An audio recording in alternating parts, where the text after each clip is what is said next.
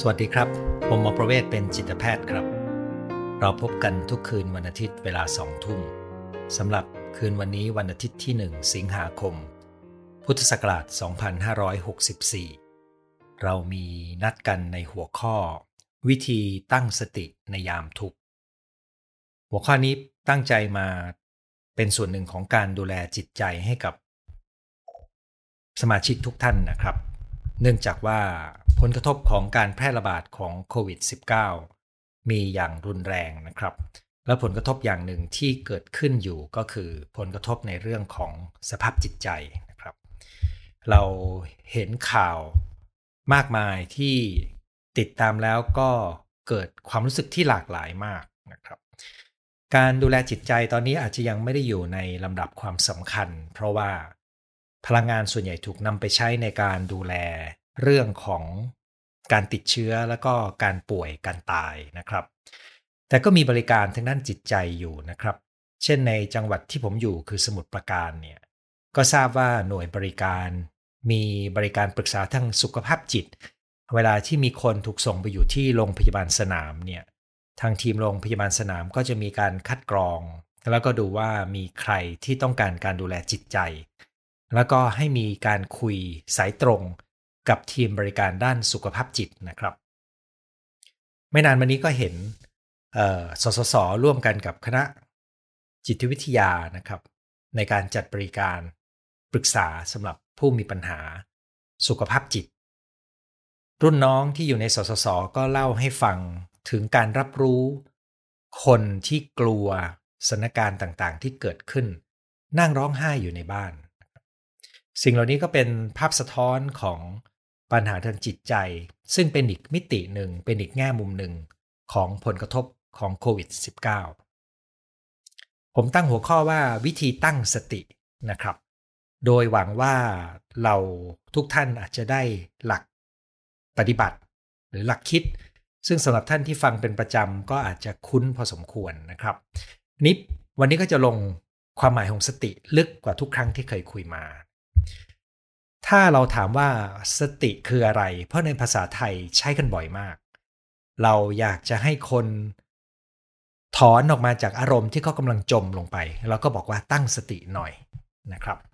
อันนี้ก็หมายถึงเราต้องการให้เขาไม่จมลงไปในอารมณ์นั้น หรือเราอาจจะใช้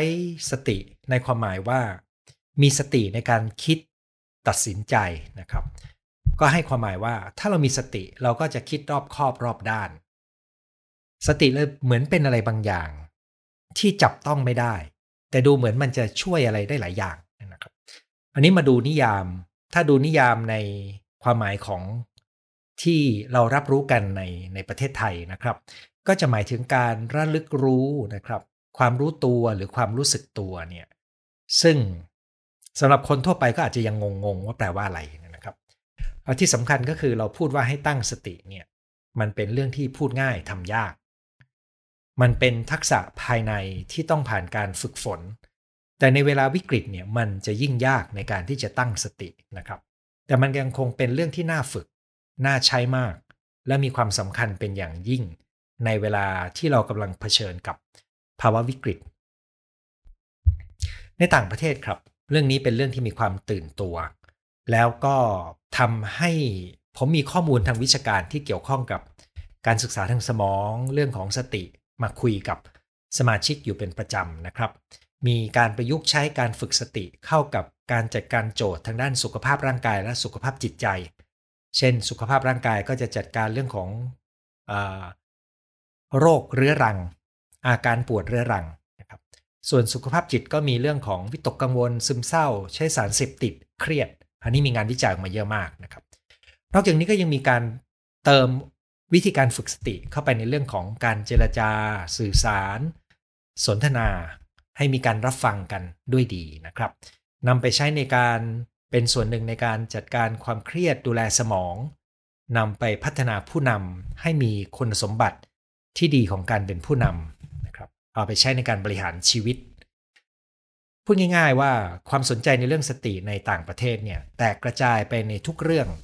ถ้าคุณเดินไปในร้านหนังสือ คุณก็จะเห็นหนังสือที่เขียนเรื่องสติอยู่ในหัวข้อต่างๆ ที่ผมพูดไปทั้งหมดเลยนะครับ ผมเองก็มีโอกาสติดตาม งานเขียนและนักคิดของต่างประเทศว่าเขาตีความสติอย่างไรนะครับ โดยแบบย่อๆเลยก็คือว่าเขามีนิยามที่มีความจำเพาะเพิ่มเติมนะครับ แต่ถ้าถามว่าหลุดออกจากกรอบของสิ่งที่เราคุ้นกันในเมืองไทยไหม ก็ไม่ได้หลุดนะครับ แต่ผมจะลองพูดถึงนิยามที่เขาใช้กันบ่อยนะครับ สติสำหรับคนที่ทำงานวิจัยในเรื่องนี้ในซีกโลกตะวันตก จะหมายถึงการรับรู้ หรือเราอาจจะใช้คำว่าระลึกรู้ก็ได้นะครับ สิ่งต่างๆที่เกิดขึ้นในแต่ละขณะ ด้วยจิตใจที่เปิดรับและไม่ตัดสินนะครับ ดูนิยามเขานะครับ เป็นนิยามที่ยาวแล้วก็แตกต่างจากเรา ซึ่งการคุยวันนี้ ผมจะมาขยายความในส่วนนี้เนื่องจากเห็นว่า ภาษาที่ใช้ในการบรรยายเรื่องนี้เนี่ยมันมีความง่าย และมีความเข้าถึงคนทั่วไป โดยที่สำคัญก็คืองานวิจัยในเรื่องสติในต่างประเทศเนี่ยได้ถอดเอาเนื้อหาทางศาสนาออกทำให้ไปฝึกได้ในทุกศาสนาด้วยนะครับ ก็คือเรากำลังต้องการฝึกสิ่งที่เรียกว่าสตินี่นะครับ ให้เราสามารถมีสภาวะที่เรารับรู้สิ่งต่างๆ ที่เกิดขึ้นในแต่ละขณะ ด้วยจิตใจที่เปิดรับและไม่ตัดสิน เดี๋ยวผมจะขยายนิยามให้ฟังนะครับคำว่าจิตใจที่เปิดรับและไม่ตัดสินเนี่ยความหมายก็คืออย่างนี้ครับ เวลามนุษย์เราเนี่ยเวลาที่เราเจอสิ่งที่ไม่ชอบ ซึ่งอันนี้ก็คือเราตัดสินใจหรือตัดสินว่าเราไม่ชอบ เรามีแนวโน้มจะถอยห่างหรือปฏิเสธมัน แต่เวลาเราเจอสิ่งที่เราชอบ เราก็มีแนวโน้มจะไปถือไว้ยึดไว้นะครับ พื้นฐานตรงนี้เป็นพื้นฐานที่เข้าใจได้ เพราะไม่มีใครชอบความทุกข์ ไม่มีไม่มีใครเกลียดความสุขนั้นอะไรก็ตามที่เราชอบเรามีความพอใจเราก็อยากจะเข้าใกล้ อะไรที่เราเกลียดเราไม่ชอบ เราก็อยากจะถอยห่าง หรืออยากจะปัดมันทิ้ง อยากจะทำลายมันทิ้งนะครับแต่ว่าพอเข้ามาในเรื่องของจิตใจเนี่ย ถ้าเราใช้ปฏิกิริยาอย่างเดียวกันเนี่ยมันกลับให้ผลในทางลบได้นะครับ เพราะว่างี้ครับ เวลาที่เราเจอกับความเจ็บปวดทางจิตใจ เรามีแนวโน้มจะไม่ชอบดังนั้นเรามีแนวโน้มจะหลีกหนีมันเป็นที่มาของกลไกทางจิต ที่ทำให้เราเกิดการเก็บกดโดยไม่รู้ตัวนะครับ แล้วการเก็บกดความเจ็บปวดทางใจ ที่เราไม่รู้ตัวเนี่ย มันไม่ได้หายไปไหนครับ มันอยู่ในจิตใต้สำนึก แล้วมันยังส่งผลออกมาเป็นอาการต่างๆ แล้วแต่กรณีนะครับ แต่ถ้าเรารับรู้มันอย่างที่เป็นโดยไม่ตัดสินและอยู่กับมันได้นะครับ อยู่กับมันได้นี่เป็นคำเพิ่มเข้ามานะครับ เราจะเกิดการตระหนักรู้ในสิ่งที่อยู่ลึกลงไปมากกว่านั้น ยกตัวอย่างนะครับ เมื่อไม่นานมานี้ผู้เรียนท่านหนึ่งซึ่งเป็นนักบริหารในองค์กรที่มีคนอยู่ประมาณพันกว่าคนนะครับ เขาเล่าให้ฟังว่า ปกติเนี่ยเขาเป็นคนที่ทำงานเป๊ะมาก แล้วก็จะทำงานเกินร้อยเสมอ เขาใช้คำว่าถ้าต้องทำแปดหรือเก้าเขาจะทำยี่สิบนะครับ อันนี้ก็เพื่อให้งานออกมาดี ตลอดมาเขาก็คิดว่านี่คือเหตุผลที่ถูกต้องนะครับ แต่มันทำให้เขาเหนื่อยมาก และเขาก็ไม่เข้าใจว่าทำไมเขาถึงต้องผลักตัวเองขนาดนั้น ใครมาขอความช่วยเหลือ เขาก็ให้ความช่วยเหลือแบบเต็มรูปแบบ จนกระทั่งเหมือนกับยอมเดินออกจากเส้นทางที่ตัวเองกำลังจะทำไปช่วยเหลือคนอื่นครับ วันหนึ่งเมื่อเขาเรียนรู้การอยู่กับความรู้สึกโดยไม่ตัดสินและเปิดรับและอยู่กับมันได้ เขาก็ตระหนักว่าภายใต้เหตุผลทั้งหมดที่เขาเคยบอกตัวเองนะครับ ซึ่งมันเป็นวิธีการดึงให้เราหนีออกจากอะไรบางอย่างเนี่ยเขาค้นพบความกลัวที่อยู่ภายใต้นั้น เมื่อเขาไม่ชอบความกลัว เขาก็เก็บมันลง แล้วก็พยายามหาอะไรมาอธิบายนะครับ เพื่อไม่ให้รับไม่ให้ต้องเผชิญกับความกลัวของตัวเองนะครับ แต่ทันทีที่เขาเปิดรับความกลัวได้ เขาก็ตระหนักว่า ไอ้สิ่งที่เขาทำมากเกินเนี่ยมันเป็นเพราะความกลัว กลัวการทำสิ่งผิดพลาด กลัวคนไม่ยอมรับ กลัวคนไม่รักนะครับ ทันทีที่เขาตระหนักตรงนี้นะครับ ซึ่งเกิดจากการเปิดรับและไม่ตัดสินเนี่ย มันทำให้เขายืดหยุ่นในการจัดการเรื่องราวภายนอกได้ดีขึ้น ซึ่งก็คือเขาก็พบว่าเขาไม่มีความจำเป็นต้องผลักตัวเองให้ทำ20 ในเมื่อเขาทำ8หรือ 9 ก็ถือว่าดีมากแล้วเขาไม่จำเป็นที่ต้องออกนอกเส้นทางเพื่อไปบริการคนอื่น โดยที่ไม่ดูว่ามันจะกระทบตัวเขายังไง ความยืดหยุ่นในการจัดการปัญหาภายนอก เกิดจากการมีสติ ที่เกิดจากการเปิดใจรับโดยไม่ตัดสิน แล้วรับรู้ได้ว่ามันมีความกลัวอยู่ในใจของเรา และเขาสามารถอยู่กับความกลัวได้โดยไม่ต้องหนีนะครับ ความสามารถนี้เปลี่ยนวิธีที่เขาปฏิบัติกับโลกภายนอก แต่เริ่มต้นจากการจัดการกับโลกภายในใจนะครับ แล้วปัญหาชีวิตของมนุษย์เราจำนวนมาก ก็เกิดจากการปฏิเสธไม่ยอมรับสิ่งที่อยู่ในใจ แล้วก็มีกลไกมากมายมาเก็บกดบ้างมาโยนไปเป็นกล่าวโทษคนอื่นบ้างเนี่ยนะครับ แล้วก็มีเหตุผลประกอบ เราคิดว่าเหตุผลนั้นสมเหตุสมผลมาก แต่จริง ๆ ก็คือเรากำลังหนีอะไรบางอย่างข้างในใจเรานะครับ ทันทีที่เราเปิดรับรับรู้อย่างที่เป็นโดยไม่ตัดสิน เราก็จะสามารถอยู่กับความรู้สึกที่เราไม่ชอบ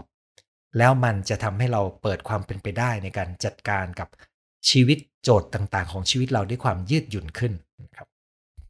ในนี้ก็เลยกลายเป็นเป็นเรื่องที่มีความซับซ้อนพอสมควรนะครับ ถ้าไม่ฝึกและไม่มีประสบการณ์ตรงก็ยากที่จะเข้าใจนะครับ มีงานวิจัยในเรื่องของการแก้ปัญหาอาการปวดเรื้อรังนะครับ อันนี้เป็นอีกเรื่องหนึ่งที่จะทำให้เห็นว่าทำไมเราถึงต้องฝึกยอมรับโดยไม่ตัดสินนะครับ ในงานวิจัยชิ้นนี้ก็คือว่าเขาพบว่ามนุษย์เราเวลาที่ปวด มีอาการปวดร่างกาย ปวดหลัง ปวดต้นคอ ปวดอะไรก็ตามเนี่ย ไม่ว่าจะเป็นสาเหตุจากอะไรนะครับ ถ้ามีอาการปวด มนุษย์เราโดยธรรมชาติก็จะไม่ชอบความปวดนั้น อันนี้เข้าใจได้ใช่ไหมครับ แต่เวลาที่เขาไม่ชอบความปวดนั้นนะครับ ซึ่งก็คือการตัดสินว่าเราไม่ชอบ มันเร็วมากนะครับ เราไม่ได้คิดโดยรู้ตัวนะครับ แต่มันเป็นปฏิกิริยาที่เราไม่ชอบความปวดนั้นเนี่ย ก็จะเกิดกลไกในการหนีความปวดนั้นหรือสู้กับความปวดนั้นนะครับ เวลาที่เราหนีกับความปวดนั้น แล้วมันหนีแล้วมันหนีไม่พ้นเนี่ยนะครับ มีความทุกข์ใจนานๆก็เกิดความท้อความเศร้าตามมา นะครับแต่ถ้าเราจะสู้กับความโกรธนั้นนะครับ เราก็จะโกรธอาการปวด โกรธอวัยวะร่างกาย โกรธสาเหตุที่ทำให้เราปวด ไปจนถึงโกรธตัวเองครับ ด้วยปฏิกิริยาการสู้หรือหนีต่ออาการปวดซึ่งมีเกิดขึ้นแล้วนะครับ ก็พบว่ามันก่อให้เกิดการเกร็งตัวของกล้ามเนื้อและเนื้อเยื่อรอบๆ บริเวณที่ปวด ซึ่งทำให้อาการปวดเป็นมากขึ้นดังนั้นคนที่มีอาการปวดเรื้อรังนะครับ พอมาฝึกสติ คือความรู้ตัวเปิดรับประสบการณ์ โดยไม่ตัดสินเนี่ยนะครับ เขาพบว่าอาการปวดลดลงครับ อาการปวดที่ลดลงนี้เนี่ยไม่ได้แปลว่า ต้นตอของโรคหายนะครับ แต่แปลว่ามันทำให้คนคนนั้นอยู่กับอาการปวดได้ดีขึ้น โดยอาการปวดลดลงด้วยท่านอาจจะสงสัยว่าปวดมันลดลงได้ไง ถ้าอธิบายในเชิงกลไกของกล้ามเนื้อและเนื้อเยื่อรอบ ก็แปลว่าเขาพบว่ากล้ามเนื้อและเนื้อเยื่อรอบๆที่มันมีการเกร็งสู้เนี่ยนะครับ มันคลายตัวลงนั้นอาการปวดก็จะมีแต่ตำแหน่งที่ปวด แต่รอบๆมันปวดน้อยลงนะครับผมเคยเล่าเรื่องราวที่พี่ชายคนหนึ่งของผม มีอุบัติเหตุเมื่อสักประมาณเกือบ 20 ปีก่อน แล้วเขามีกรามหักนะครับ ระหว่างที่อยู่ในโรงพยาบาลแล้วก็รอหมอมาประเมินเนี่ย ผมก็ไปเยี่ยมเขาจริงๆ คือไปรับเขาจากต่างจังหวัดนะครับ แล้วก็เขาก็บอกมันปวด ครึ่งหน้านะครับ กรามหักแล้วก็ปวดทั้งซีกนะครับ ผมก็ตอนนั้นยังเป็นจิตแพทย์มือใหม่นะครับ ก็ใช้เราเรียกเทคนิคว่าเป็น imagery คือการสร้างจินตนาการ ภาพที่เขาจะเชื่อมโยงได้ถึงความรู้สึกผ่อนคลายและสงบนะครับ ก็ใช้เวลาประมาณ 5 นาทีนะครับ หลังจากที่เหนี่ยวนำเสร็จ กึ่งกึ่งจะคล้ายเป็นการเหนี่ยวนำแล้วแต่เราจะเรียกนะครับ แต่มันเป็นการสร้างผวังอย่างง่าย ๆ เนี่ยเขาก็พบว่าการปวดเนี่ยจากเดิมที่มันเป็นทั้งซีกหน้ามันค่อยๆค่อยๆคลายลงมาเหลือแต่จุดจุดเล็กๆนะครับอันนี้ก็เป็นตัวอย่างว่า ทันทีที่เรามีความสงบพัก ไม่ต้องสู้ไม่ต้องหนี ยอมรับ โดยไม่ตัดสินเนี่ยมันจะเกิดอาการเปลี่ยนแปลง ที่เอื้อต่อการที่เราจะดูแลจิตใจ เอื้อต่อการที่เราจะ จัดการปัญหาด้วยนะครับ เพราะว่าเวลาที่เราสู้แล้วเราก็ว้าวุ่นอยู่ภายในใจเนี่ยหรือหนีแล้วก็ว้าวุ่นอยู่ภายในใจเนี่ยนะครับ มันทำให้เราขาดการรับรู้ต่อโลกภายนอก และทำให้เราเผลอครับ และทำให้เราเผลอตัวทำตัดสินใจผิดพลาดและทำสิ่งผิดพลาดด้วยเนี่ยนะครับนั้นการฝึกสติที่เรากำลังจะคุยกันในลงรายละเอียดเนี่ยจึงเป็นวิธีในการแก้ปัญหาภายในที่ดีมาก แก้ปัญหาภายนอก เท่าที่โจทย์ภายนอกจะแก้ไขได้นะครับ เรื่องบางเรื่องเราอาจจะทำอะไรไม่ได้มาก การฝึกสติก็จะทำให้เราอยู่กับความเป็นปัญหานั้นได้ดีขึ้น เรื่องที่เป็นปัญหาที่เราต้องแก้ไขให้เป็นระบบ การฝึกสติก็ทำให้จิตใจของเราไม่ว้าวุ่นและฟุ้งซ่านทำให้เราคิดได้อย่างโฟกัส เพื่อแก้ปัญหาได้อย่างเป็นขั้นเป็นตอนนะครับ อันนี้ก็คือแล้วแต่กรณีนะครับ คราวนี้กระบวนการฝึกสติในประเทศไทยเนี่ยถ้าเราไปดูในการฝึกนะครับ มาตรฐานก็อาจจะมีเรื่องของการเดินจงกรมนั่งสมาธิ ซึ่งสำนักมาตรฐานเนี่ยก็จะมีวิธีในการฝึกความรู้ตัวนะครับตัวผมเองก็ได้เรียนกับคุณแม่สิริกรินชัยนะครับ สายฝึกสติโดยตรง ได้มีโอกาสไปกราบหลวงพ่อเทียน แล้วก็เข้าคอร์สอยู่ในหลักสูตรสุดสัปดาห์นะครับ ส่วนตอนที่ไปเรียนที่สวนโมก แล้วได้ไปกราบท่านพุทธทาสสมัยนั้นเนี่ยตอนปฏิบัติจะฝึกกับลูกศิษย์ของท่าน แต่ว่าได้ฟังท่านเทศทุกวันนะครับ เราก็พบว่ารูปแบบการฝึกของประเทศไทยจะมีชุดเป็นแบบนี้นะครับ ก็คือเข้าคอร์ส เข้มข้นแล้วก็จบลง แต่ในรูปแบบที่จัดกันในประเทศต่างๆ ที่เอาการฝึกสติไปใช้เนี่ยเขาจะฝึกความรู้ตัวผ่านการฝึก ท่าโยคะ body scan คือการเคลื่อนความรู้สึกในตัว และการฝึกหายใจนะครับ ถ้าท่านอยากจะฝึกความรู้ตัว การฝึกแนวที่ผมพูดประจำก็เป็นประโยชน์นะครับ รวมทั้งชีกงไทเก๊กนั่งสมาธิก็ได้นะครับ แต่มันยังมีการฝึกอย่างอื่นเพิ่มเติมเข้าไป ซึ่งก็คือการเรียนรู้ที่จะรู้ความคิด แล้วก็ถอยออกจากความคิด แล้วก็ตรวจสอบความคิด รับรู้อารมณ์ เปิดรับอารมณ์ทั้งบวกและลบ แล้วก็เปลี่ยนวิธีการที่เราจะปฏิบัติตกับตัวเอง ซึ่งก็เป็นเรื่องของออในทางเราก็จะเรียกว่าเป็นการเมตตาตัวเองนะครับดังนั้นการฝึกสติที่เรากำลังพูดถึงเพื่อให้เราตั้งสติได้ดีขึ้น ในเวลาที่เรากำลังมีความทุกข์เนี่ยจึงมีรายละเอียดที่ต้องฝึกอยู่หลายอย่าง แต่สิ่งที่จะฝึกได้ง่ายที่สุดก็คือการฝึกที่เราเรียกว่าฐานกาย หรือการฝึกความรู้ตัวด้วยการฝึกหายใจ body scan หรือโยคะไทเก๊กชี่กงเนี่ยนะครับ แต่ในวันนี้ผมจะมาเพิ่มทัศนคติที่จะเอื้อต่อการที่เราจะฝึกสติได้ดีขึ้น ซึ่งทัศนคติเหล่านี้อาจจะมองว่าเป็น mindset เพื่อการฝึกสติก็ได้นะครับ แต่ก่อนจะไปถึงตรงนั้น ผมจะเพิ่มรายงานการวิจัยอีกนิดหนึ่งว่า มีงานวิจัยที่พบว่าการฝึกสติอย่างที่ผมเล่ามาเนี่ยมันจะลดโอกาสการป่วยซ้ำในโรคซึมเศร้า ลดปัญหาวิตกกังวล จัดการความเครียด ลดปัญหาการใช้ยาเสพติด เพิ่มความสุขและปรับปรุงความสัมพันธ์ได้นะครับดังนั้นมันจึงเป็นสิ่งที่น่าจะมีการฝึกกันทุกคนนะครับ ฝึกแล้วมันมีประโยชน์ตรงที่ว่ามันจะลดพลังงานที่เป็นส่วนเกินที่เกิดจากการสู้กันภายในใจ เก็บกดหรือกลไกทางจิตต่างๆ เพื่อหนีจากสิ่งที่เราไม่ชอบข้างในใจของเรา ซึ่งตัวนี้ก็เป็นที่มาของความทุกข์ที่เพิ่มขึ้นโดยไม่จำเป็น เหมือนกรณีปวดที่หนึ่ง แต่เรามีอาการไม่ชอบอาการปวดนั้นทำให้อาการปวดนั้นขยายพื้นที่มากขึ้น แต่ทันทีที่เรายอมรับอาการปวด อาการปวดนั้นกลับเบาลงนะครับ เนื้อหาต่อจากนี้นะครับที่จะพูดบางท่านฟังแล้วอาจจะรู้สึกขัดกับสามัญสำนึก จริง ๆ มันคือขัดกับความเคยชินของเรา สาเหตุก็เพราะว่าเราเคยชินกับการแก้ปัญหาภายนอก ที่ต้องอาศัยการคิด วิเคราะห์ หาสาเหตุ แล้วก็ลงมือทำแก้ปัญหา นะครับ แต่การจัดการพื้นที่ภายในใจเราต้องใช้มาตรการที่ต่างกัน คือเราจะใช้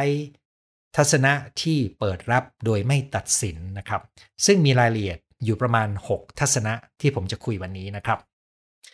อาจจะเรียกว่าเป็น mindset ที่ดีสำหรับการฝึกสติ แล้วก็เป็นประเด็นที่ผมตั้งใจนำมาฝากสำหรับท่านที่ต้องการคลี่คลายความทุกข์ใจในช่วงเวลานี้นะครับ ข้อ1 ทัศนะที่ 1 ก็คือการยอมรับนะครับ ซึ่งเราคุยไปแล้วนะครับว่า การยอมรับทำให้เราอยู่กับสิ่งนั้นได้ดีขึ้น การยอมรับทำให้เรามีปฏิกิริยาในการสู้กันกับมัน หรือในการหนีมันเนี่ยลดลง คือไม่มี ซึ่งโดยทั่วไปแล้วปฏิกิริยาที่เราไม่ชอบนี่แหละ คือตัวสร้างปัญหาให้มันซ้อนทับเข้ามานะครับนั้นการยอมรับในที่นี้ไม่ได้แปลว่า เรายอมรับแล้วไม่ต้องทำอะไรนะครับ เรื่องภายนอกต้องทำอะไร ปัญหาที่เกิดขึ้นในชีวิตเราต้องจัดการอย่างไร เราก็จัดการไป แต่อารมณ์ความรู้สึกความนึกคิด ทั้งหมดเราต้องการการรับรู้อย่างที่มันเป็น ไม่ว่าเราจะชอบหรือไม่ชอบ เพราะมันได้เกิดขึ้นแล้ว เรื่องภายนอกได้เกิดขึ้นแล้วเนี่ยนะครับ การยอมรับยังหมายถึงการสามารถที่จะอดทนกับสิ่งที่เป็นอยู่ตอนนั้นภายในนะครับ สมมติว่าเราไม่ชอบ สิ่งที่เกิดขึ้น แต่เรารู้ดีว่ามันไม่มีทางจบลงได้สั้น ๆ ด้วยการกระทำของเราเพียงคนเดียวหรือด้วยการตัดสินใจของเราแล้วมันจะจบลงเนี่ยเราก็ต้องเรียนรู้การอดทนกับสิ่งที่เป็นอยู่ ในระหว่างที่เราแก้ปัญหาภายนอก ภายในใจเราก็เรียนรู้ที่จะทนอยู่กับสิ่งนั้นได้ดีขึ้น เพราะเมื่อเราทนกับสิ่งนั้นได้ดีขึ้นเนี่ยปฏิกิริยาภายในใจของเราเนี่ยจะไม่รุนแรง และเมื่อปฏิกิริยาภายในใจของเราไม่รุนแรงเนี่ยมันจะทำให้เราเหลือพลังในการ เลือกและตัดสินใจจัดการกับเรื่องภายนอกได้ดีขึ้น อีกการหนึ่งที่จะเป็นตัวสะท้อนของการยอมรับก็คือ การไม่ต้องนั่งลุ้นว่าเมื่อไหร่เรื่องนี้จะจบลงนะครับ เพราะว่าเวลาที่เราลุ้นว่าเรื่องนี้อยากให้จบ เรื่องนี้อยากให้อยู่ต่อเนี่ยอันนี้คือปฏิกิริยาภายในใจของเรา เวลาที่เราลุ้น เช่น เราลุ้นว่าเมื่อไหร่เรื่องนี้จะจบ เมื่อไหร่จะเลิกล็อกดาวน์เมื่อไหร่การระบาดจะจบลงเนี่ยนะครับ มันทำให้เราอยู่กับความเป็นจริงของการระบาดได้น้อยลงนะครับ แต่ถ้าเราไม่ต้องลุ้นมัน เรารู้ดีว่าถึงเวลามันจะจบ มันก็จบ แล้วเราก็ดูว่าเราทำอะไรได้บ้างเพื่อเป็นส่วนหนึ่งในการทำให้มันจบเนี่ยนะครับ อันนี้ก็จะทำให้เราสงบใจได้ดีกว่า อยู่กับตัวเองได้ดีกว่านะครับ การยอมรับจึงช่วยให้จิตใจของเราสงบลง แม้เราจะไม่ชอบ แต่ในเมื่อเราต้องอยู่กับมัน เราก็ยอมรับที่เราต้องอยู่กับมันนะครับ อันนี้ก็คือบางคนอาจจะรู้สึกว่าเอ๊ะพูดอะไรเนี่ยนะครับ แต่นี่มันมีงานวิจัยสนับสนุนครับว่า ถ้าเรายอมรับ ความสงบสุขภายในใจมันดีขึ้น อาการป่วยทั้งร่างกายดีขึ้นนะครับ แต่ต้องย้ำว่ามันไม่ใช่การงอมืองอเท้าไม่ทำอะไรนะครับ เรื่องภายนอกต้องทำอะไรก็ทำไป แต่เรื่องภายในใจเรายอมรับสิ่งทุกสิ่งที่เป็นอยู่ตอนนี้นะครับ อันนี้คือทัศนะที่1นนะครับท่านลองตรวจสอบดูนะครับว่า ท่านมีปฏิกิริยาในการไม่ยอมรับอะไรบ้าง และท่านสังเกตดูนะครับ ปฏิกิริยาในใจเราที่เกิดจากการไม่ยอมรับอะไรก็ตาม มันมักจะทำให้ความสงบสุขภายในใจเนี่ยมันยิ่งแย่ลงนะครับนั้นตอนนี้เนื่องจากมันมีปัญหารุมเร้าเยอะแล้วนะครับ เราฝึกยอมรับนะครับ 2. ไม่ตัดสินนะครับผมจะขยายความคำว่าไม่ตัดสินนะครับ การตัดสินเนี่ยเป็นไม่ใช่คิดโดยรู้ตัวนะครับ แต่เป็นปฏิกิริยาที่เกิดขึ้นอย่างรวดเร็ว ในการที่เราชอบไม่ชอบ ตัดสินว่าถูกหรือผิดดีหรือเลวนี่นะครับ การตัดสินนี้เนี่ย ทำให้เรามีแนวโน้มจะปฏิเสธสิ่งที่เราไม่ชอบนะครับไม่อยากยอมรับสิ่งที่เป็นอยู่ที่เราไม่ชอบ อาจจะมีการกรองการรับรู้สิ่งที่เราไม่ชอบนะครับ อันนี้เป็นนกลไกทางจิตอีกตัวหนึ่งก็คือ เรารับรู้แต่สิ่งที่เราโอเค หรือพอใจมัน สิ่งที่เราไม่พอใจเราพยายามจะไม่รับรู้ อันนี้ในระดับที่เราไม่รู้ตัวนะครับ ต้องย้ำมันเป็นนกลไกทางจิตที่อยู่ในระดับจิตใต้สำนึก ทำงานเร็วมากนะครับ นี่พอเราไม่ยอมรับเพราะเราตัดสินอย่างรวดเร็วเนี่ยมันก็เลยทำให้เราไม่สามารถเห็นสถานการณ์ความเป็นจริงได้ อย่างที่มันเป็นนะครับ ซึ่งผมเจอบ่อยนะครับ เวลาที่มีข่าวหรือเรื่องราวที่เป็นข่าวร้ายหรือเรื่องไม่ดีเนี่ยและใจของคนคนนั้นไม่ยอมรับเนี่ยหลังจากเขาได้ฟังข้อมูลนั้นจบลงนะครับ เขาจะไม่รู้ว่าเขาได้ยินข้อมูลอะไร เขาจะรู้แต่ว่าเขาไม่ชอบสิ่งที่เขาได้ยินนะครับ แล้วก็จะมีปฏิกิริยารุนแรง ต่อสิ่งที่เกิดขึ้น ซึ่งเขายังไม่ชัดว่ามันคืออะไร เพราะว่าเขามีปฏิกิริยาโต้ไปแล้วเนี่ยนะครับนั้นการจะฝึกให้เราเห็นสิ่งต่างๆ อย่างที่เป็น โดยไม่ต้องตัดสินนะครับ ไม่ต้องตัดสินตัวเองที่เรากลัว ไม่ต้องตัดสินคนอื่นนะครับ มันก็จะทำให้เราอยู่กับสิ่งนั้น ซึ่งเป็นความเป็นจริงที่ดำรงอยู่ได้ดีขึ้น ซึ่งก็จะนำไปสู่ทัศนะที่ 3 ที่สำคัญนะครับ ทัศนะตัวนี้ก็คือการปล่อยวางนะครับ การปล่อยวางคืออะไรนะครับ การปล่อยวางคือการยอมรับและไม่ตัดสิน และให้สิ่งต่างๆ เป็นไปในอย่างที่มันเป็น ไม่ไปพยายามบังคับ ให้สิ่งต่างๆ เป็นไปในแบบที่เราอยากให้เป็นนะครับเพราะไม่ว่าเราจะอยากไม่อยากยังไง ทุกสิ่งมันก็ดำเนินไปตามทางของมัน เพราะมันมีสาเหตุมันมีปัจจัย ซึ่งซับซ้อนมีที่มาที่ไป ที่อยู่นอกเหนือการควบคุมของเรานะครับการตระหนักถึงเหตุปัจจัยมากมาย ซึ่งดำเนินอยู่ แล้วก็เป็นเหตุที่ทำให้มันมีเรื่องที่มากระทบเราที่เราไม่ชอบเนี่ยและเรารู้ดีว่าเราทำอะไรกับมันไม่ได้มากนักนะครับ แล้วปัญหาส่วนใหญ่ในเรื่องการระบาดของโควิดเนี่ยเราอยู่ในจุดที่ทำอะไรได้จำกัดพอสมควร ย้ำว่าไม่ได้แปลว่าเราไม่ต้องทำอะไรนะครับ เราจะต้องใช้สติปัญญาที่เกิดจากการรักษาจิตใจของเรา ให้ดีพอเนี่ยเพื่อเลือกว่าเราจะทำอะไรนะครับ แต่หลายอย่างเมื่อเราควบคุมมันไม่ได้ เราก็ต้องเรียนรู้ที่จะปล่อยวางมันคำว่าปล่อยวางไม่ได้แปลว่าไม่ทำอะไร ปล่อยวางก็คือให้มันดำเนินไปตามเหตุปัจจัยของมัน แต่เราก็ทำในสิ่งที่เราเห็นว่าเราควรจะทำสองส่วนนี้เป็นคนละส่วนการสังเกตไหมครับ ภายนอกเราเลือกการกระทำแต่ภายในเราเลือกที่จะยอมรับไม่ตัดสิน และปล่อยวางมันไปนะครับ แค่นี้นะครับ ความทุกข์ที่กำลังบีบคั้นคนที่ออกไปไหนไม่ได้นะครับในวงเล็บหมายถึงคนที่ยังไม่ติดเชื้อนะครับเราก็จะอยู่กับชีวิตของเราได้ด้วยความสบายใจขึ้นนะครับ แน่นอนเรายังมีแรงกดดันภายนอก แต่อย่างน้อยการตระหนักและการรักษาใจของตัวเอง ด้วยสิ่งที่เรากำลังคุยกัน ก็จะทำให้เรามีความสุขสงบได้ดีขึ้นนะครับ บางคนอาจจะบอกว่าไม่ได้ เราต้องต่อสู้นะครับ สู้ยังไงก็แล้วแต่ทัศนะนะครับ รวมถึงทัศนะทางการเมือง แต่เรื่องภายนอกอยากสู้อะไรก็สู้ไปครับ แต่เรื่องภายในให้ฝึก ยอมรับไม่ตัดสินและปล่อยวาง มันจะมีความสุขสงบทางใจได้ดีกว่า ตอนนี้เหลืออีก 3 ทัศนะเพิ่มเติมด้วยนะครับ ทัศนะที่4นะครับ mindset องค์ประกอบที่4นะครับ ก็คือการมีจิตใจของผู้เริ่มต้นนะครับ อันนี้ผมแปลจากภาษาอังกฤษ แต่ถ้าจะแปลเป็นภาษาไทยง่าย ๆ ก็คือ การฝึกมองและรับรู้อะไรเหมือนเป็นของใหม่สดอยู่เสมอนะครับ ทุกๆประสบการณ์ที่เรามีเป็นประสบการณ์ใหม่ อันนี้ช่วยได้มากในการแก้เบื่อนะครับ ซึ่งผมจำได้ว่าสมัยวัยรุ่นเนี่ยเวลาที่อยู่เฉยๆแล้วจะรู้สึกเบื่อ ซึ่งก็ไม่รู้ว่าเป็นไรนะเบื่อนะครับ แต่ว่าพอเราฝึกตัวเองมาดีไปเรื่อยๆเนี่ยมันไม่มีความเบื่อครับเราอยู่เฉยๆแล้วก็ไม่เบื่อมันก็มีความสุขในแบบอยู่เฉยๆนะครับไอ้ตัวนี้มันเกิดจากอะไรนะครับ ตัวนี้มันเกิดจากการที่เรามีประสบการณ์ในแต่ละขณะอย่างที่มันเป็น แล้วรับรู้มันเหมือนเป็นของใหม่ ไม่ใช่ของเก่าที่ซ้ำเดิมจนเรารู้สึกเบื่อ เหมือนฉันรู้แล้ว ไม่มีอะไรใหม่เลยอย่างเงี้ยนะครับ มีการเปรียบเปยครับว่า เหมือนกับการที่เราเอาเท้าจุ่มลงไปในแม่น้ำสองครั้งเนี่ยทั้งสองครั้งมันไม่ใช่ประสบการณ์เดียวกันนะครับนั้นการที่เรารับรู้ประสบการณ์ต่างๆ โดยรับรู้เหมือนมันเป็นของใหม่ เพราะมันเป็นของใหม่จริง ๆ ถ้าเราเปิดรับประสบการณ์ตรงนะครับ มันก็จะเป็นพื้นที่ให้เราเกิดความสร้างสรรค์ สิ่งใหม่ ๆ ได้เสมอนะครับ ไม่เช่นนั้นแล้ว เวลาที่ท่านต้องอยู่กับแต่ในห้อง แล้วก็อยู่กับกิจกรรมที่ทำได้จำกัด ไม่ได้ไปเล่นสนุก เจอเพื่อนกินข้าวท่องเที่ยวเหมือนเดิม